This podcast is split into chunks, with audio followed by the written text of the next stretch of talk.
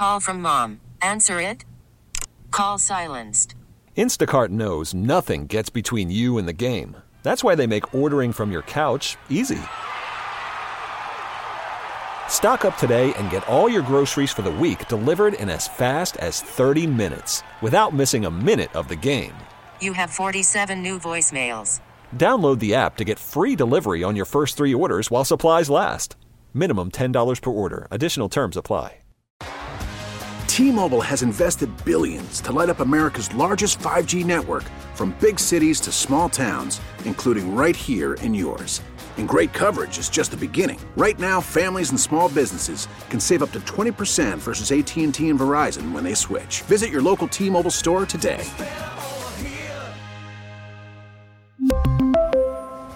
Plan savings with three lines of T Mobile Essentials versus comparable available plans. Plan features and taxes and fees may vary.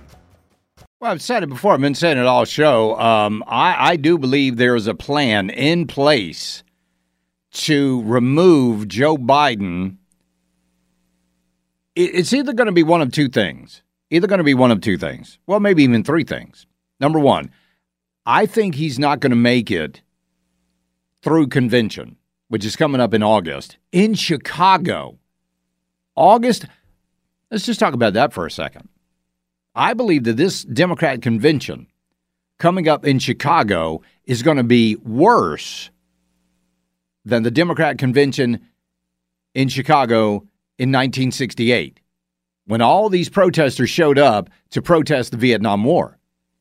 I think there's going to be a ton of protesters showing up to protest Joe Biden because they're already, I mean, they're, they're, they're going to Hillary Clinton events. They're interrupting her, calling her a war criminal. Um, they're calling Joe Biden a war criminal. All of these pro Hamas people. I think they're going to gather in Chicago in huge numbers and really show out. Folks, it might be must see TV. You might have to watch that. It, it, it could it could be just that amazing. So anyway, that's that's that. But um, I don't think Joe Biden's going to make it to the convention with the Democrats. They are actively, I believe they're actively now trying to get him out of office by showing some core, some sort of mental decline. I think this is, I, I do think this is a plan. Because why else would you, why else would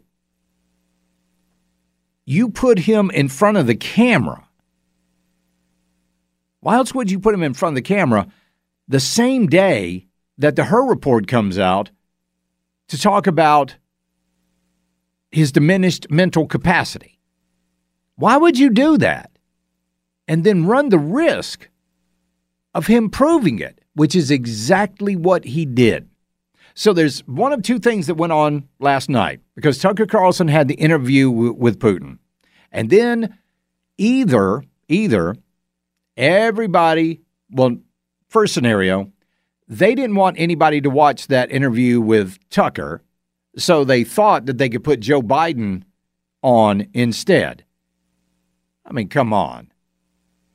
That's like putting pickleball on opposite the Super Bowl you're not going to take any viewers away from the Super Bowl. Tucker Carlson had the Super Bowl last night. 145 million views last time I checked on Twitter alone. But could it have been that as well? Could have could it have been the reverse? Could they have put Joe Biden on television hoping that nobody would watch? That's less likely to me because all everybody in the uh, the, the White House press corps was there. Doocy was there. All of those people were there, and he and, and Joe Biden had a little testy exchange with with uh, with Doocy when he asked him uh, about his memory. But this is a plan because over the past few days, few weeks, uh, you've all of a sudden started he- hearing about um, the Twenty Fifth Amendment and how to remove a president from office due to diminished uh, uh, capacity. Well, this is something that we heard about a long time. You know, I, I'll say in the, probably the first two years of the Trump administration, that's practically all you heard. I would say between the second and third year of the first uh, of the soon to be first Trump administration. That's what you heard. That Mike Pence and, and the cabinet were going to get together and they were they were going to uh, invoke the Twenty Fifth Amendment and they were going to remove Biden from office and then uh, blah blah blah, or, or, or remove Trump from office and whatever. But that never happened. Of course, he's not diminished capacity. So they they're now doing that. So then Joe Biden meets with the German chancellor. Now remember, this is a guy that's just been accused by the Hur report of being pain, quote unquote painfully slow to answer their questions. This is Joe Biden in his meeting with the German chancellor. By the way, he's reading from a note card. Today we'll also discuss the work just uh, we're going to be doing together to strengthen NATO ahead of the 75th NATO summit this summer here. So you got to come back. And, uh, and also uh, the latest developments in the Middle East. What? What? Our meeting and also you can't even understand the guy. He's he, he literally has no self awareness right now. No self awareness of what he's doing. You want to tell me that that is a man that exudes power? No, no, it does not. It does not. J.D. Rucker uh, posted this over there, the conservative playbook. Thursday was a very bad day for Joe Biden. He was shown mercy by the Department of Justice, not for the sake of corruption, but to send a message that he's not even fit enough to be charged for crimes he committed. When he was then trust, thrust into a press conference after sunset, a time when his waning mental acuity is at its dullest, to exacerbate both challenges, corporate media was unleashed to plant the most obvious seeds about his upcoming removal from the presidential race. It was on this day that my own queries, this is J.D. Rucker talking, my own queries about Biden's situation shifted from will he be replaced to does he even know? Since a day or two after his nomination, he was, was secured in 2020, I had concluded that the most likely scenario that if they cheated enough to make him win, he'd uh, serve part of his term before handing the reins over to his vice president. I assumed he was privy to this plan. Now I'm starting to thinking that he has been an unwitting scapegoat the whole time. Biden's woes started yesterday with special counsel Robert Hur's good news for the president. He won't be facing criminal charges for illegally mishandling classified documents, despite the fact that President Trump is currently charged for similar but less egregious crimes. The good news was bad enough as a representation of the unfairness of the justice system, but what made it most damning for Biden was the way Hur characterized him as a sympathetic, well meaning elderly man with poor memory.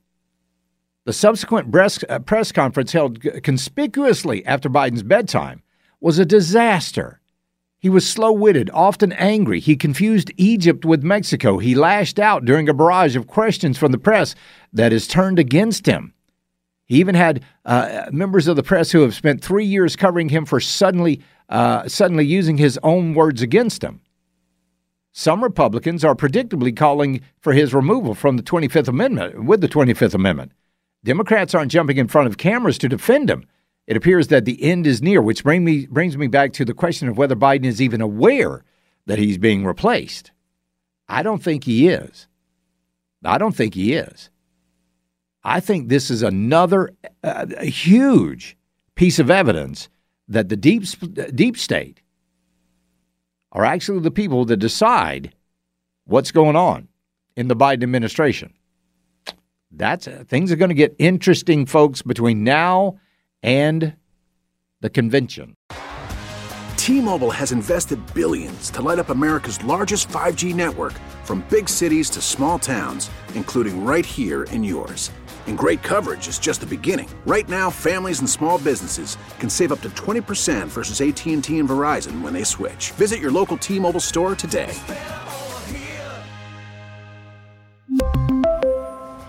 Plan savings with 3 lines of T-Mobile Essentials versus comparable available plans. Plan features and taxes and fees may vary.